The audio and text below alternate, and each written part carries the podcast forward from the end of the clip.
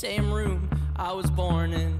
I look outside and see a whole world better off. 欢迎收听最新期的四档强攻节目，我是 Blitz。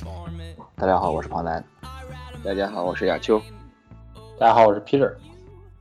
很高兴今天是我们今天录音的时间有两个非常重要的日子啊。首先呢，我们今天录音的时间是美国时间晚的这个九月三十号，是国际播客日，在我们然后我们在这个特殊的日子录一期播客节目献献给大家，非常的开心。另外呢，今天还是什么日子呢？在我们录音的当下是个什么日子呢？跑男，你来介绍一下。我和我的祖国。跑男献出了这个录音首唱。我今天是边看边直播边录音啊！遥祝祖国母亲生日快乐！遥祝祖国母亲生日快乐！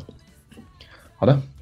呃，在我们录音的当下呢，这个钢人队已经二十四比三领先了，所以我们这一整周的赛况大概也可以给大家总结一下。嗯，这周比赛呢，我个人感觉，嗯，有意思的比赛其实并不是太多，嗯，但是感觉冷门有点有点谍报，就是，嗯，前两前两三周特别强势的几支球队呢，都不同程度上的遇到了一些问题，呃，首先我们来说一下的就是第一场比赛，上周的第一场比赛，呃，包装工队主场打费城老鹰的比赛，包装工队携这个三胜零负之姿啊。呃，在主场迎战老鹰，呃，前三周被大家吹爆的防守，这一场比赛直接打回原形，丢掉了三十四分啊。然后老鹰队看来也是非常的赛前非常做好非常好的部署啊，知道呃这个包装工队冲床特别厉害，然后他们就在刚开场的时候特别避免去跑球。啊不，说错，特别避免去传球大，然后用跑球先冲开了空间之后，将后面的给后面传球铺开，呃铺铺上了一条非常好的路，一下子拿了三十四分。呃，包装工这边呢正好反过来啊，这个跑球从一开场到最后，呃都没有打开，是由于这个包装工历年来就应该是老毛病的这个前线 block 防跑这前线的这个。给跑球的 block 不行，加上，嗯，还有另外一名主力跑位 Jamal Williams 一开场就基本上就受伤了，导致跑球基本上都是负码数，大部分的跑球都是负码数结束。嗯，然后虽然龙哥这场比赛总算是发挥了，传了四百多码，但是最后时刻。呃，包装工队两次有机会将比分追平的 drive 都打到对方十码线以内，竟然两次都没有达阵。嗯，还有四次进攻竟然都是在一码对方的一码线上执行。就这四次进攻呢，龙哥四次都选择了传球，然后结果全都没传中。竟然教练组也不选择任何一次跑球，我也是完全看不懂。这场比赛看完之后呢，个人感觉包装工队确实还是问题有点多，尤其是进攻组的多样性。嗯，还是很令人担忧。另外，防守组也并没有这么稳定，所以看来这个国联啊，还是比较扑朔迷离了。个人我们现在看下来，稍微稳一点的，估计感觉还是圣徒吧。但毕竟圣徒现在主力四分也伤了，所以公羊我们等等会也会聊到。对这场比赛，我给我最大感受就是，这应该是开赛四周以来应该是最精彩的一场 Thursday Night Football。然后确实像布里斯说的，就是最后一次推推进到红区了以后，四四次四次进攻，没有一次是选择这个冲球，尤其是最后都到了一码线，完全可以让这个跑位去冲啊，或者说是哪怕龙哥自己冲，或者是老汉经常用的一码拱啊，都有很多种选择。但他在这种情况下还去选择传球，确实有点是让我们觉得很意外。再有一个就是他进攻的这个问题，确实还是挺严重的。比如说上一场、上一周的时候，只有四次，呃，这个 target 这个这个 Devonta Adams 这场比赛确实是卯足了，就是卯卯足了劲儿。然后龙哥也就是一直连线他，上半场就拿到了超过一百码的数据，到最后就是脚吧，应该是脚趾受伤了吧？到最后第四节最关键的时候，只能在场边观战。所以就是这种就是不用则已，一用用到废的这种进攻，也是确实需要这个教练跟龙哥还去需要通过一段时间的磨合，才能把这个进攻进攻组调整的更好。所以国联北区的话，我现在觉得国联北区也是一个挺乱的一个区了。现在我觉得现在其实最稳的，我倒觉得是底特律雄狮。虽然说雄狮并不是战绩其实并不是全胜，但是我觉得他们的表现在每四周打下来看，我觉得可能比包招公也好，比比比熊队也好，都感觉更稳健一点。所以可能国联北区的头名之争，我们到后面还有很多看头。对于包装工来说。一个挺有意思的，就是说啊，比赛时候他们那个解说说，上赛季其实啊，这个十七号他是啊拿到了全联盟第二多的呃 reception targets，第一多是 Julio Jones，然后今年说龙哥说还要给他继续增加一些 target，所以我觉得他们这个真是一用用到废这个战术，我觉得还是 值得商榷。包装工感觉这个教练。我们赛前就讨论过的这个新教练跟龙哥的关系，然后这样对于进攻组的没办法很好的把握，感觉问题也是渐渐浮现出来了。好在呢，他们前三场赢的对手呢有两个是这个同组最大的竞争对手，所以还能先缓一缓吧。好的，嗯，我们这场比赛呢先聊到这边。接下来呢，就聊了一场我们上周严重预告过的比赛，呃，新英格兰爱国者队客场做客水牛城比尔的比赛。这场比赛还是这个四周以来我们最常见的这种爱国者的赢球套路，就是防守组又一次 carry 了这个比赛，全场比赛五个五次擒杀四分卫，四次超节，包括还有一次这个。呃，block 了这个对方比尔的这个气踢，然后特勤组的这个包括爱国者的这个队长 Slater 第一次拿到了这个大阵，然后我觉得总体来讲，爱国者球迷这个赛季要开始习惯这种赢球方式了。这一方面可以确实是说这这个赛季的防守至少到目前为止非常非常的强势，另外一方面就是进攻组暴露出来的问题还是比较多的。就是这场比赛下来，我们看到全场比赛结束以后看技术统计，爱国者整个全场只有十一次拿了手攻，对方比尔队有二十三次拿了手攻，是爱国者的两倍还要多。然后呢，爱国者全场就是所有的人加起来这个冲球码数只有七十四码，还没有对方这个传奇戈尔这个一一个人就就是一百零九码吧，应该是这么一个数据。老汉这场比赛传了一百五十码，传球成功率应该是不到百分之五十。对面两个四分卫加起来传了两百八十码，我觉得这种进攻对于爱国者来说应该是表现很很很差的。就是造成这种问题呢，最最大的原因呢还是这个进攻锋线。从这个创给跑给这个跑位创造 gap 的这个角度来讲呢，没有给跑位。以足以就是有力的这个支撑，再加上这个进攻锋线其实配合也成问题。我们看到很多时候这个两个人会跑到会会去 block 同一个人，这个明显就是在场上的沟通不够，没有一个去去指挥的这么一个人。像之前就是这个中锋 David Andrews 会去会去起到这么一个作用。然后我觉得好在就是打第八周打布朗之前吧。还有三周的时间去虐菜，所以还可以去给这个时间去磨合。再一个就是伤病的问题，还是像我上个上上一周讲的，还是很严重。艾德曼的那个肋骨的伤，明显昨天就是受到了很大的影响。虽然他上场了，但是很多的这个 block，包括他接这个 Brady 的传球，都是受都是打折扣了。然后 Burkhead 的这个脚踝的伤势也是昨天几乎没有发挥，再加上这个放上 IR 的这个 Devlin 的替代者，这个德那个德国的那个那个人那个 Johnson，他他有两次，我觉得他跑的路线都不对，那可能就是连战术本都没有背熟呢。唯一的利好吧，可能就是这个老将的那个近端锋那个 Ben Watson，他禁赛结束了。那他在下一场比赛下一周的时候，不管是从这个 block 上，或者是从接球上，都可以带来一些缓解。最后呢，我觉得就是然后那个我等一下我补充一点，我我补充一点那个进攻组啊，进攻组感觉呃这场比赛能够屡次看到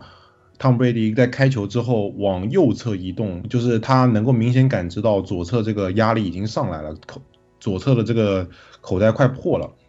所以很多次我记得我记得没记错的话，至少有四次朝右边移动，而且并不是那种小范围的小碎步，而且是是半冲刺状态的。呃，往右侧跑，然后找传球目标。呃，这种传球方式呢，其实汤姆贝利是并不习惯的，而且会很大程度降低他的这个传球成功率啊。所以这个左截锋 S L Win 的上了 IR 确实影响很大。这个新的这个左截锋 Marshall Newhouse 这个新房子，感觉还是确实还是不大行，还是需要继续磨合下去。好的，我这边补充一下。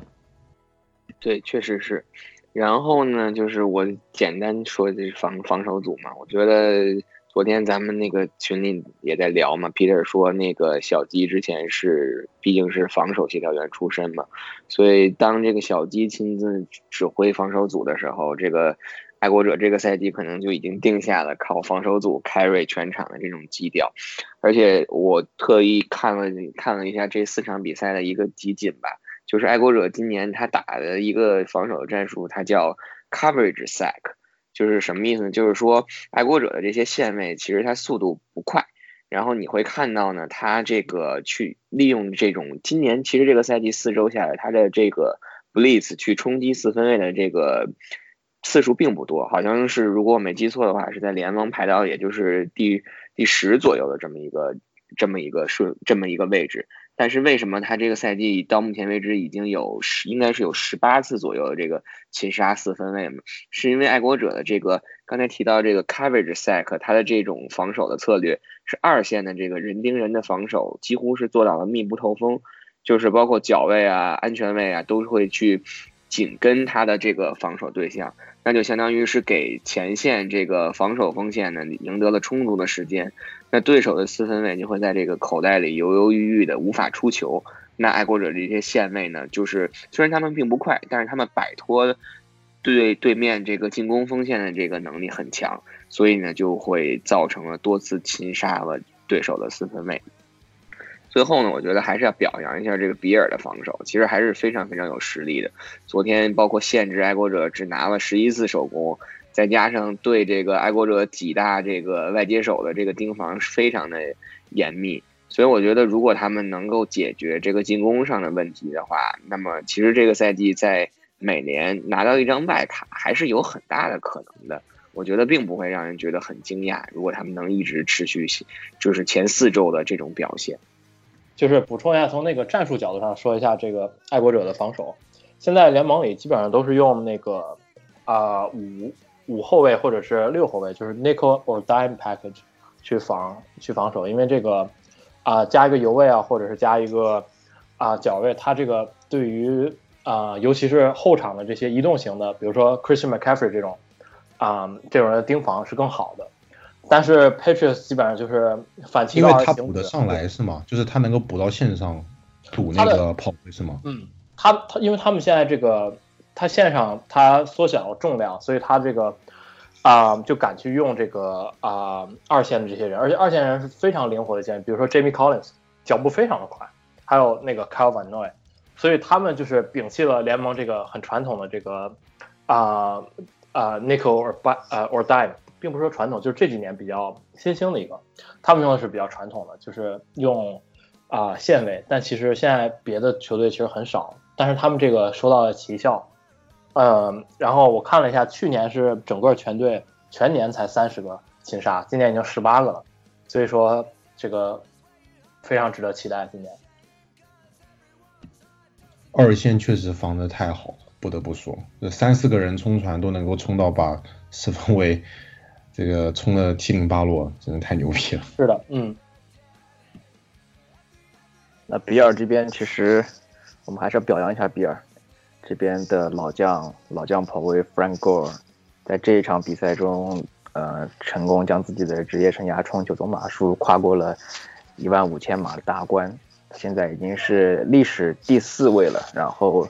距离前一位底特律雄狮的名宿 Barry Sanders 还差大概两百多码。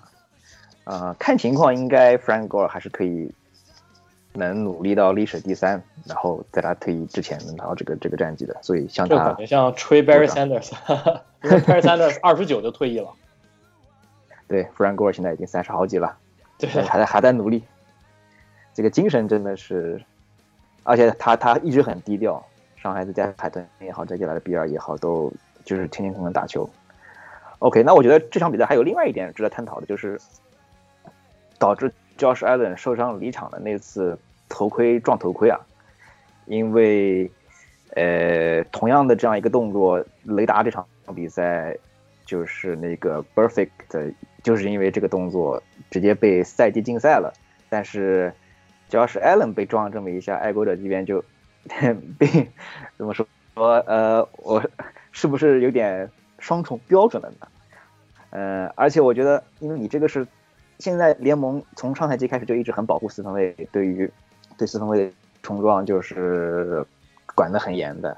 我们可以设设想一下，如果这球如果是老汉或者龙哥。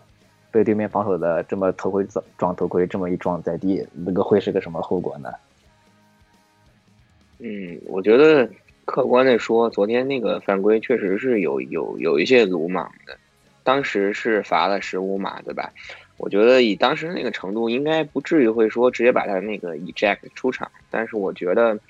如果如果如果联盟想这个统一这个执法尺度的话。看看这一周会不会有，就比如说，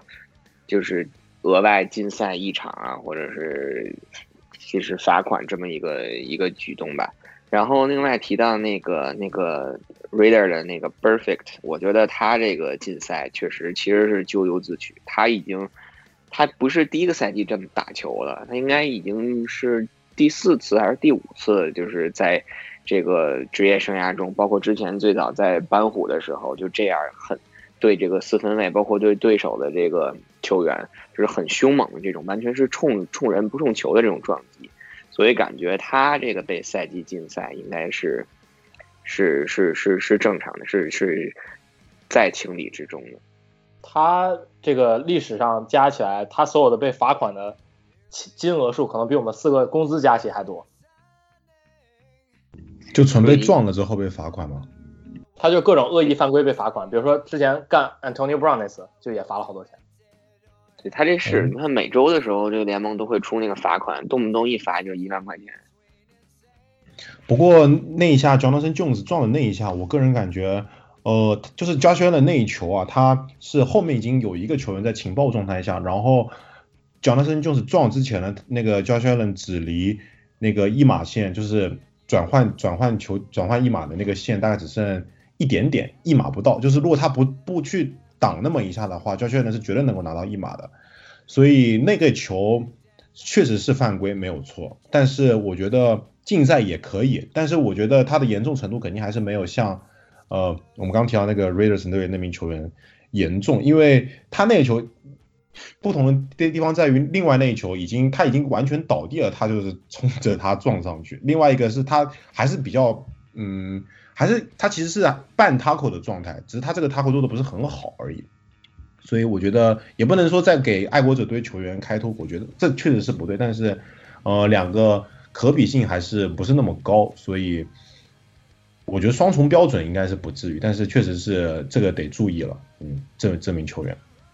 呃下一场比赛呢就是我们刚提到的这周的一大冷门之一啊，这个公羊队在主场以多少分啊？就是被打了五十五分是吧？五十五这被海盗队打了五十五分，然后输掉了比赛。我公羊主场输掉比赛，我想再次提一下这个上个上周我聊到的这个关于高夫的问题。高夫这场比赛虽然是传出了五百一十七码这么一个很疯狂的数据，但是其实你看他的效果呢，他只打只有两次传球打阵，但确实有但却有三次超节。我觉得他这个自从这个赛季拿了这个四年一百五十八 million 吧，就是如果没记错的话，这个大合同以后，就是这个表现是直直线下滑的。我觉得他的表现跟他的身价真的是严重不符的。上周我们提到他在主客场经常是表现判若两人，但这个这场比赛回到熟悉的主场，他的表现依旧是不能让球迷满意的。尤其是每每在在进攻这个追分追到这个最关键的时刻上，他就是发生这个传球的失误。我觉得都说这个公羊的这个主教练这个 C. 麦克维是这个进攻大师。那如果说在他的这个进攻体系下换一个四分卫，是不是也可以成功呢？这个是我觉得我一我我觉得是一个值得去探讨的问题。虽然说上个赛季这个公羊走到了超级碗，但是呢，就是到底是麦克维成就了这个高夫，还是说高夫成就麦克维，这是一个很值得去探讨的问题。我个人是比较倾向于，其实是。麦克维的这个战术体系成就了高夫，并不是高夫这个球员他他自身有太强的这个能力。呃，值得欣喜的一点是，我觉得这个我们上个赛季熟悉的这个强力的这个这个 Top Gurley 他在慢慢在回归了。虽然他昨天只有五次中球拿下了十六码，但是他这个五次中球换来了两次大阵，而且都是在这个追分非常关键的这个时间点上。就是阻止了对手把这个比分拉开。我觉得这个赛季到目前为止，麦克维对这个 g u r l y 的使用这一点上来说是很成功的，既拿到了他想去取得的这个冲球达阵的分数，又在一定程度上减减少了对 Gurley 的这个使用，就是增加了对他这个牺牲，包括对他这个体力分配的这个保护。对于这场比赛，如果昨天嗯，国内的朋友刚刚早上起床看到结果的话，我觉得是会很吃惊的。看到说，不论说你看到海盗赢了公羊，还是说海盗在洛杉矶赢了公羊，然后海盗在洛杉矶赢了呃赢了公羊五十五分，这个每一点看起来都是那么那么不可思议啊。那么海盗在 Bruce Arians 这位大师带领下，打到现在为止两胜两负，这个确实是可能有真的有点有点出乎我们的意料。我们记得赛呃赛前预测的时候，把海盗都是放在呃国联南区的垫底的，现在来看真的不是那么简单。可以说 Bruce Arians 把海盗的，就是让我们没有看到他的进攻潜力彻底的展现出来了。嗯，海盗。这场比赛跟上场比赛两场比赛总共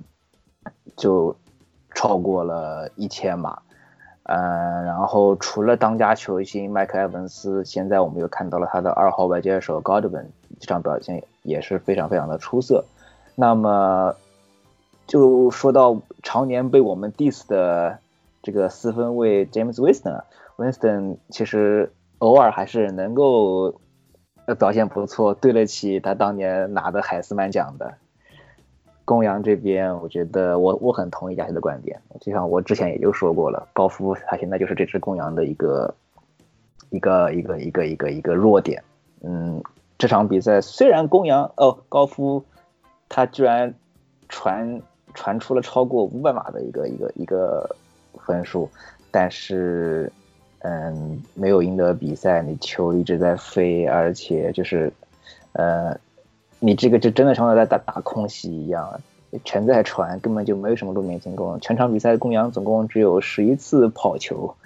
呃，有点让人看不懂。反正最后就这么莫名其妙的输球了。这个坦帕湾可以说一下，坦帕湾其实这四场比赛，呃，第一场是我记得是是输给四九人吧，然后他有。两次被是一次还是两次被 pick six，就是直接超节回攻打正，然后那两个超节其实都有点运气不好，就是弹到了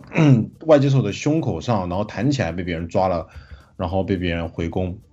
所以第一场输的其实有点运气不好。然后上一场比赛呢，就是我们上周提到的，呃，Daniel Jones 的首秀啊，最后一个踢丢任意球，然后只输了一分。也就是说，海盗队要是你不要，如果说第一场输了，可能是实力不济；如果上一场输输了是那那个运气不好的任意球，如果踢进了的话，海盗现在其实是三胜一负，跟圣徒并列国联南区第一的。所以这支球队感觉还是确实是有两下子，Bruce Arians 嗯，确实是一位进攻大师，在这边赞叹一下。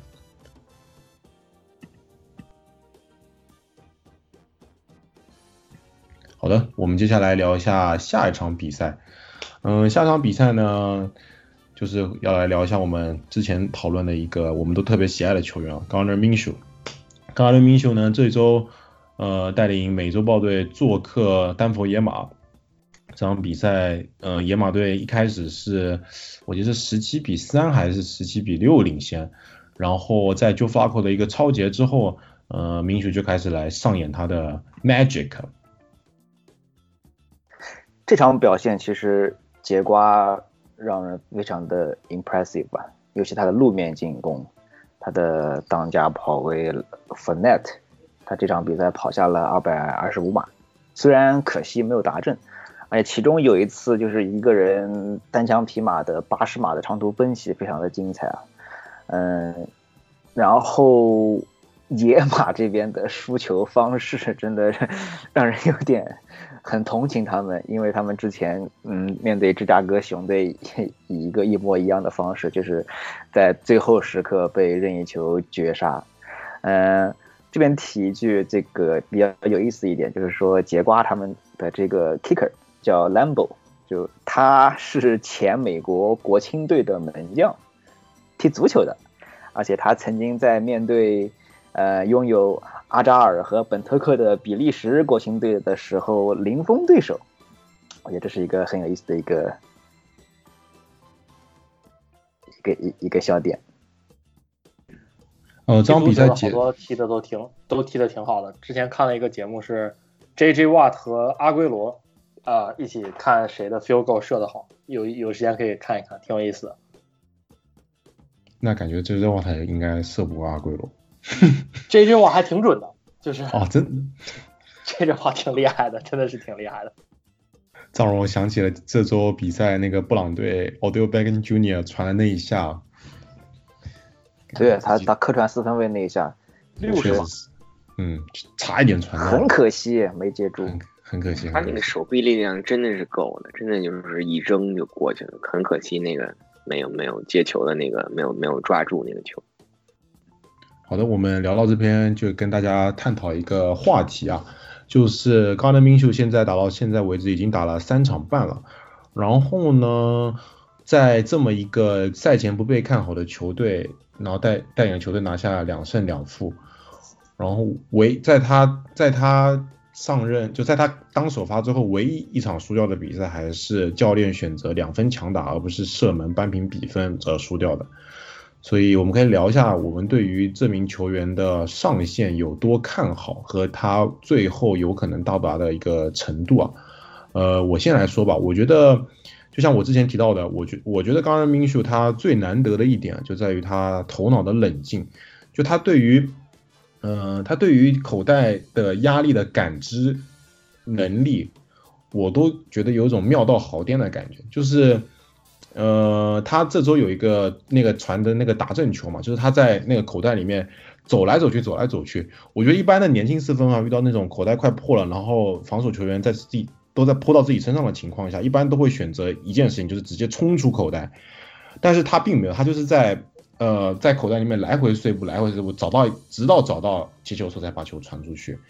嗯，我觉得这个很难得，而且在他第一年就有这样的情，就能有这样的技能，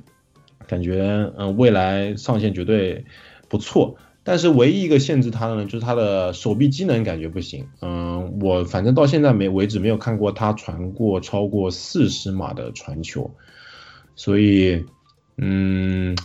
应该说他是会成为一名很优秀的四分卫，但是能不能成为顶级巨星呢？我觉得可以看一下，因为我之前看了一个节目，说他好像这个健身就是别就是在练力量的时候都是不是跟其他队友一起去健身房，他有一个自己独自的练力量的方式，可能因为他之前是好像不是什么很好的大学，他是转学转了老半天，然后终于转是上研究生上到了呃 Washington State。可能以前这种野鸡方法用多了，然后受正规训练受的时间不够长，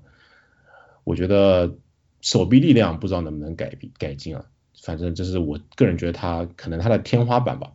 大家觉得呢？大家觉得他的上限在哪里？我我觉得我作为呃亲眼呃亲身经历了明秀职业生涯第一场比赛的一个人，呃，我我的看法的话是，林雄目前表现是非常不错，但目前来看他很难成为一个就是 franchise quarterback。首先我们看就是节瓜这边，他的节瓜。本来是非常不幸的，Nick Foles 在第一场比赛第一个 drive 就就突然受伤了，然后但是 m i n s h 给所有人一个一一个一个一个一个一个一个一个惊喜，但是呢，你这个 Nick Foles 他毕竟有四年的合约在身上，他哪怕这个赛季报销了，下赛季回来，那我觉得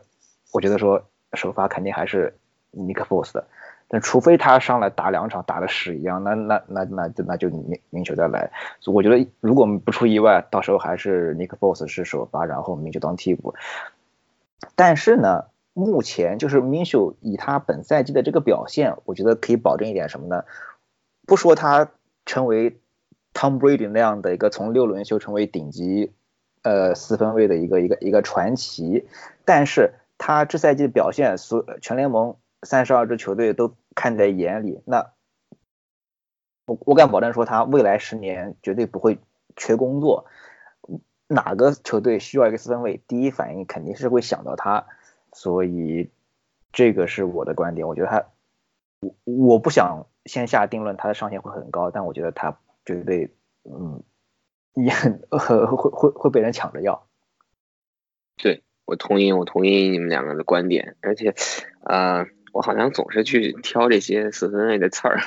我觉得他确实在口袋里展现出了跟他这个年纪不同的、不不不不相符的这种冷静，但是确实跟他的面容很很符合，就是他给你一种很冷静的那种感觉。然后确实他在口袋里的那个移动能力，包括躲避对手擒杀的这种能力，展现的是很灵活的，但是。我我没有具体的说这四周来去看他的这种集锦或者比赛，但我感觉就是，如果他有有可以提高的地方，一方面就是像布里斯说的，他这个手臂机能可能或者这种中远传的这种能力需要提高，再有一个就是，他既然在口袋里可可以做到比较灵活的去躲避对方这个冲传队员的这种擒杀，那他是不是还？可以提高适当的提高一点自己这种冲出口袋的这种能力，因为你既然已经可以躲避对手的这种擒杀了，那你你自己的这个外接手或包括近端锋，可能是在被对方的二线队员在就是盯得很死的情况下，可能会给给给他留出很大的空间去冲出这个口袋。那如果他能提高这方面的能力的话，可能会对他的这个。上限或者说对他的这个综合的这个能力会有一个比较大的一个提升。我觉得的话，嗯，用两个 comparison 吧，我觉得他现在打的风格很像 Alex Smith，就是说一直在 pocket 里边有很好的 pocket awareness，然后也不犯错，然后呃就是知道周围发生了什么，他是一个很好的 game manager，但他就是不会有特别呃 electric 那种表现。然后上限呢？我觉得如果作为一个口袋传球者的话，其实如果把它瞄准成伊莱曼宁年轻时候的样子，我觉得其实是他最高的上限了。嗯，因为他速度和曼宁一样慢嘛，然后但是他的这个啊手臂力量不如曼宁，所以说其实我觉得上限在那儿，就是这么一个区间。就是如果能一直延续这样的表现，就是 Alex Smith 到曼宁这么一个区间。能到 Tony Romo 吗？Tony Romo 那个脑子，我觉得很少有人能能到吧。嗯，但感觉 Minshew 脑脑子应该是挺好使的。嗯，而且 Tony Romo 的准确度是极高的，极高，对，确实极高。感觉 Minshew 的准确度还没有到这么高。如果让他跟那个黑豹队的那个新主力四分卫比的话，他的准确度感觉传球准确度还是要差一点。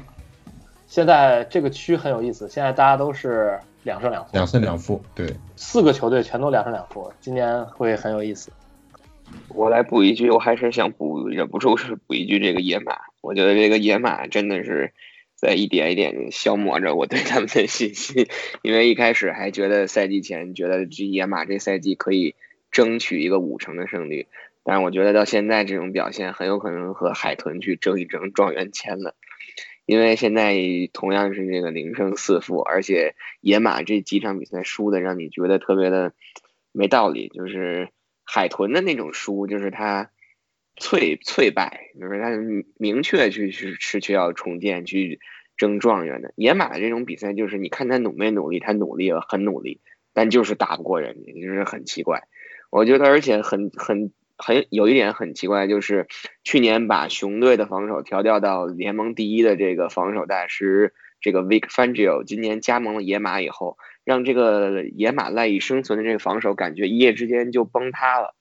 直到昨天已经第四周了，这个 Von Miller 才拿下了赛季的第一个 sack。然后呢，之前被人们一直看好的这个二年级的这个这个球员这个 Bradley Chubb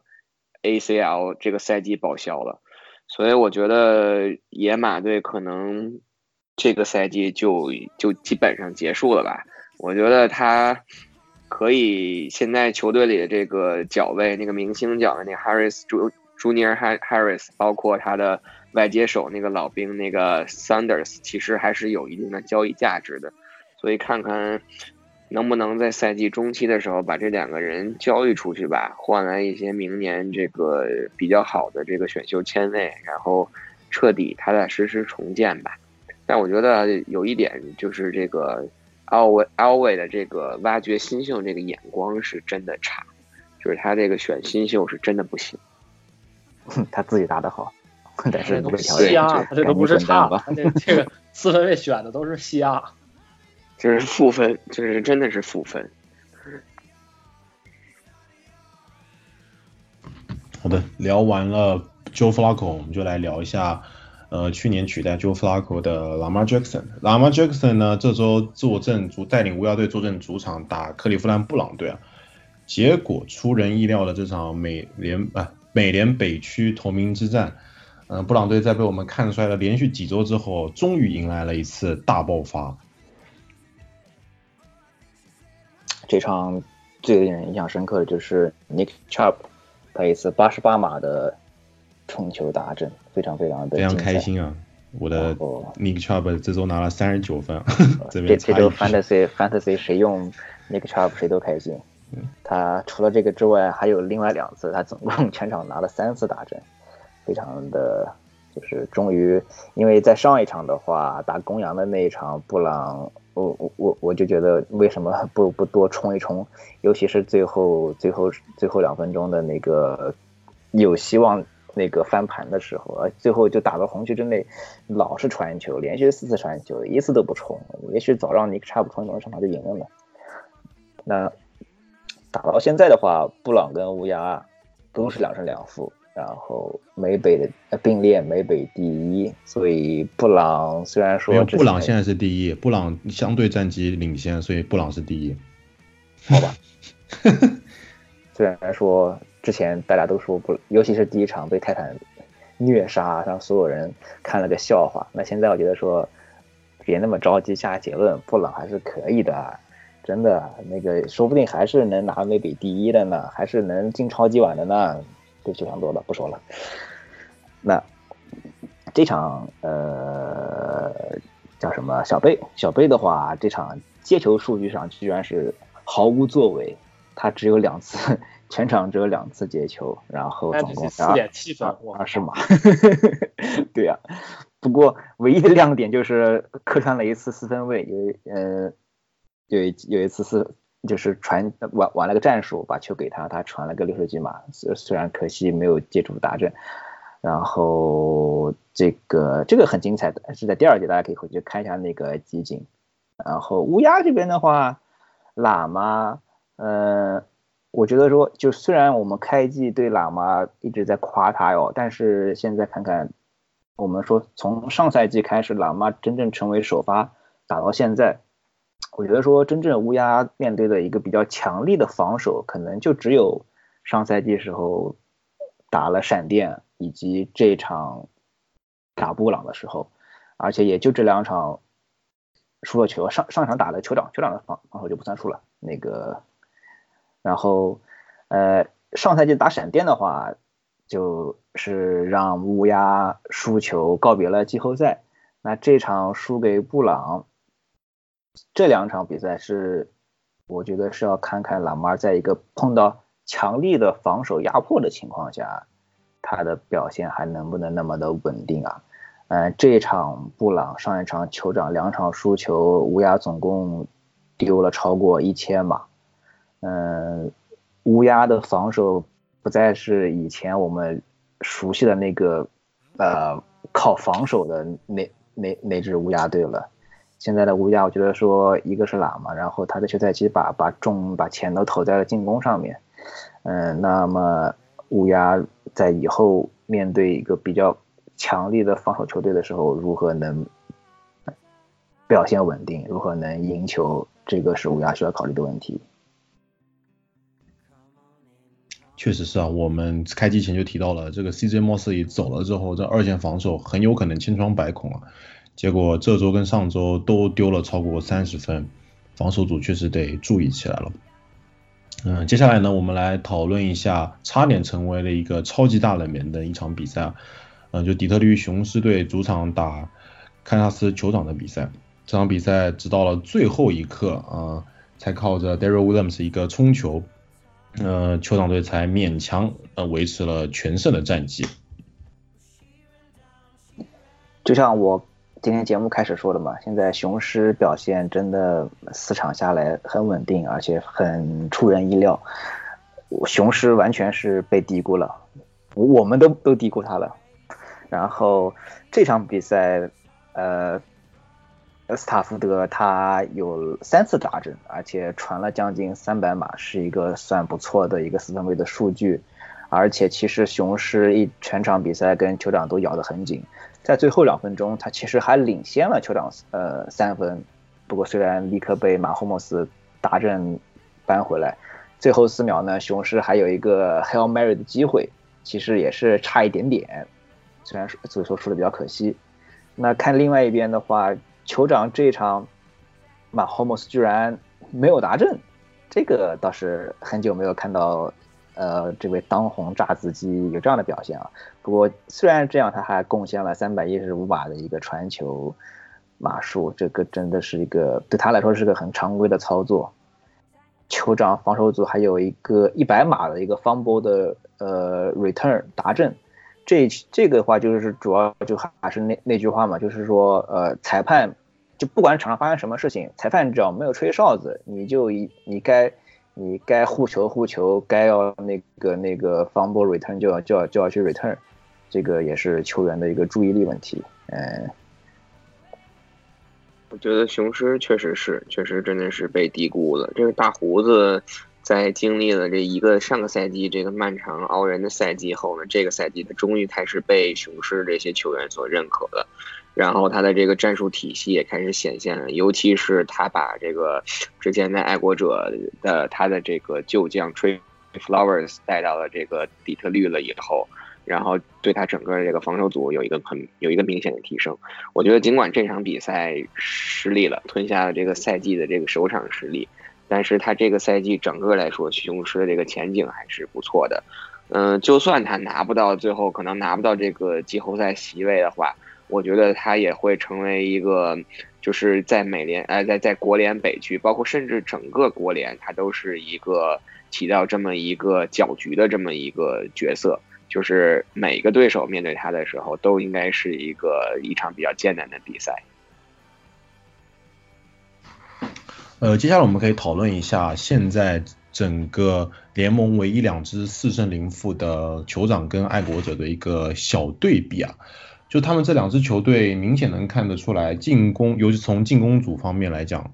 呃，打得非常的不一样。加上爱国者我们聊了这么多期了，他们这周这个他们这个赛季比较偏防，就是靠防守带动。嗯，我们可以来聊一下他们这两个体系的不同，顺便来。呃，赛季已经打了相当于四分之一了嘛，我们可以先来预测一下这个可能的，嗯，美联第一名跟美联第一名跟美联决赛的一个预测。来，亚叔你来先说一下。啊，我就不具体展开去说了，但我觉得可以用一句话来概概括这两支球队吧，就是进攻赢赢票房，防守拿冠军。虽然不是说爱国者这个赛季可能就就很稳的就可以进超级碗或者拿冠军了，但是很明显就是酋长队这两个队都是相当于是呃发挥了自己的特长。酋长知道自己的防守不好，他的进攻很有天赋，那他就靠这个很强的进攻去弥补他防守的这个防守的劣势。他就是我比你多得一分，多得一个大阵来赢得这个比赛。那爱国者明显就是知道，呃，老汉的也岁数大了，再加上这个赛季防呃进攻组的这进攻锋线对跑球的这个支持并不是那么的强，那我就靠我的防守，我用防守组去 carry 整个全场比赛。所以我觉得这个是确实是完种完完全两个不同的这种战术体系，所以很期待这个赛季在狐狸堡。这两支球队就可能是这个矛盾之争，究竟谁能更胜一筹吧？上赛季常规赛里，酋长跟爱国者相遇的时候，就打出了一个非常精彩的比赛。那两队两边优缺点都，呃，其实爱国者这边我觉得都不是不是缺点了，他的进攻，他首先防守没有问题，防守。今今年的防守组绝对是一那个一等一的，那进攻其实也不是什么明显的问题，就这一场老汉发挥可能不太好，所以没打出来。那我觉得爱国者就是攻防两端都更平均一点，整个体系太完备了。那酋长这边的话，嗯，你的防守，嗯，确实，呃，需要进步的空间很多，但是呢，其实也不乏。亮点，特别是这一场的一个那个防波 return，所以呃，对这个我就让我想起以前，比如说在学生时代高考的时候，你那个老师的考前都跟你说，就是保证你的优势学科呃正常发挥，然后你的那些弱势学科呢能够超常发挥，你的总分就上去了。所以这两个队都是这样子，就是酋长想办法你进攻多刷刷分，防守要努力不要挖太大的坑，然后很期待这两个队。我觉得应该是不是可以在美联决赛就看到两支队伍相遇的？我觉得吧，这两个队的话，最后到了季后赛的话，是看谁阵容深度更好。你像这两个队都是比其他球队来讲，他阵容深度已经是啊比其他球队领先很多了。就是他们是，我觉得每年唯一唯二两个球队能够允许啊自己四分卫啊，或者是说几个球员犯错，然后仍然能把比赛拿下来这种球队。这个是一个很不容易的事情。就比如说这周同样是 Mahomes 和 Brady 都发挥的不是很好，然后一个是靠防守，一个是靠进攻端其他球员把这个比赛拿下来。所以说到了季后赛就是看谁能保持健康，然后谁其实能赢，因为其实真正水平上其实很接近。我觉得酋长队除了防守有呃比较明显的问题以外呢，还有他的跑球其实是呃一个很大的隐患啊。呃，今这一周呢，老兄马库伊跑的还不错，但是也就只有五十六嘛。前几周呢，由于马洪这个过于超神的表现啊，嗯，球场队都不需要用到跑球。但是到了季后赛的时候，嗯，由于开场大家都比较紧张，跑球能不能跑出一个空间给后面传球做足够的铺垫，其实是特别重要的。嗯，像去年美联决赛就是嘛，嗯，爱国者队一开始就努力的跑球。后来，呃，才在第三、第四节跟加时赛的时候找出了传球的感觉，所以，嗯，在这边也是稍微更看好一点爱国者队的，对吧？毕竟他们首先经验更丰富，加上他们呃进攻的这个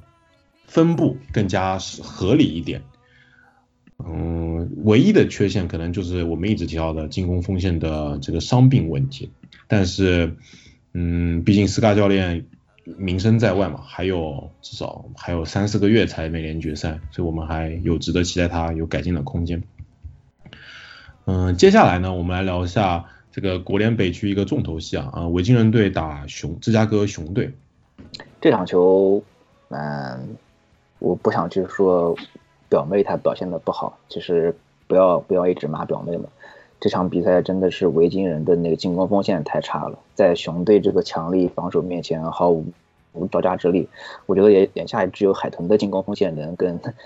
维京人的比一比了。海豚那边也呃保护不了 Josh Rosen。其实我我我我一直呃不是我我一直挺看好 Josh Rosen 的。他这场比赛呃在上半场保护比较好情况下还能拿达阵的。那所以维京人这边也是一样，一个你不能一味的看四分问题，就是真正的进攻贡献。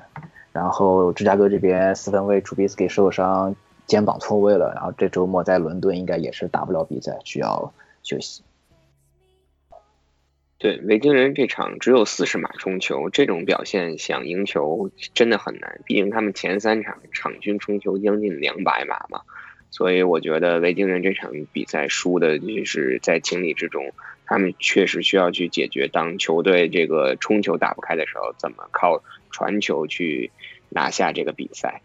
下一场周日夜赛，呃，周日夜赛呢，这个牛仔队跟圣徒队，我们本来期望打出一场精彩的对攻赛，殊不知最后是多少？十二比十，一场非常令人惊讶的比比分结束了比赛。而且这场圣徒用的是。替补四分卫，而且这场没有达阵，竟然还赢了。这就是说，当时很多人质疑牛仔的这个之前的三胜零负，就是打的对手都比较弱。他们这场就是呃，Ezekiel Elliott 就被锁锁死了，然后这个就发现了这个最后还是靠防守才能赢球啊。是这场 Latimore 发挥的也很好，所以圣徒才能赢下这场球。二线防守跟线上这个冲传跟防跑都做的太棒了。所以就像我之前说的，我觉得圣徒队没有 Drew Brees 还是能够赢下足够多的比赛。这样看下来，呃，国联方面呢，好像除了圣徒以外，公羊队毕竟主场都能输海盗五十五分嘛。好，嗯，接下来呢，我们来聊完了这个整一个第四周的比赛概况，我们来做一个对于第五周的一个简单的小预测。呃，应该小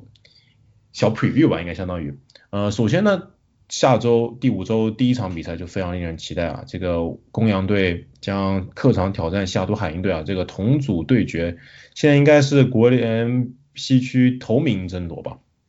嗯，非常令人值得期待。海鹰队呢，这这个赛季打到现在，呃，进攻锋线还是稀烂，但是 Russell Wilson 还是有办法，呃，把球队一点点的向前拖。然后跑球方面呢，只要那个 Carson，哎，那个叫什么名字啊？Chris Carson，Chris，对，只要那个 Chris Carson 不 fumble，感觉还是能够跑出一点空间来。加上 Rush Penny 下周这周估计也能打了，嗯，我觉得稍稍微看好海鹰队一点，毕竟是主场嘛。然后接下来呢？接下来就是我们聊到了这个国联南区头，哎不对，不是头名之战，就国联南区的一个重要对决啊，就是呃少了 j u b r i s 的圣徒队将面对士气正旺的坦帕湾海盗队啊。这个 Bruce Arians 的呃神话能不能继续延续？加上 Jamie Winston 这个好状态能不能继续延续，也是非常令人嗯值得期待的。接下来呢，继续延续也是非常令人嗯值得期待的。呃，接下来呢就是包装工队打牛仔牛仔队啊，这两支呃球迷数量都非常众多的球队。嗯，牛仔队个人感觉还是实力非常的均衡，应该还是在包装工队之上。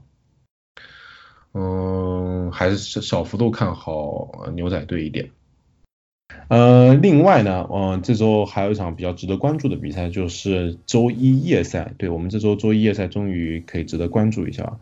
呃，四九人队主场打克利夫兰布朗队啊，布朗队在嗯这一周上一周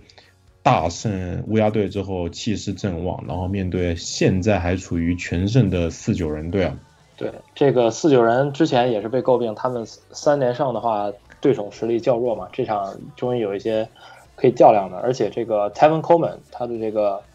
从猎鹰弄来的这个跑位也要回归了。他们本来他们跑球的不错，这赛季这个 m a b r i d a 进步非常长远，所以说，嗯，可以看这个 Coleman 回来在进攻中表表演一个什么样的角色，然后看看他们是否能够啊继续他们的连胜脚步吧。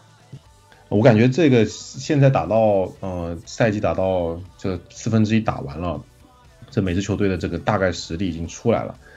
嗯，感觉跟我们之前预测也差不多，强队还是那几支，然后呢，烂队确实，唯一让人惊讶的可能就是节瓜还有节瓜那个雄狮确实让人比较惊讶。嗯、下周我们继续会给大家带来精彩的节目。下周海豚终于不用输球了。哎，海豚 by week 是吗？对，好的好的，希望海豚 by week 回来能够赢场球。在这边，呃，继续祝大家国际播客节快乐，呃，大家看这个阅兵愉快啊。您现在收听的是最新一期的四档强攻节目，我们是一档关于橄榄球的播客节目。如果你对我们的节目喜欢，欢迎到喜马拉雅和网易云音乐搜索“四档强攻”，对我们的节目进行收听和订阅。另外呢，也可以到微信公众号里面搜索“四档强攻”，对我们的微信公众号进行订阅。我们的微信公众号呢，不仅会发我们的节目，还会不定期的发一些我们主播去现场看比赛的一些有意思、有意思的视频，欢迎大家订阅跟收看。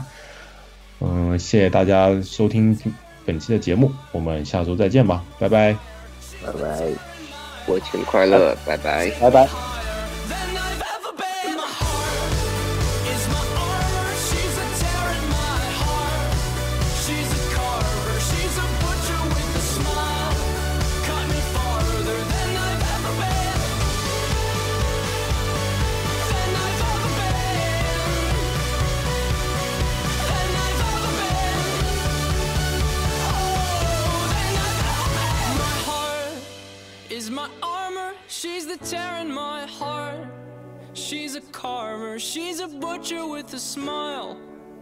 Me farther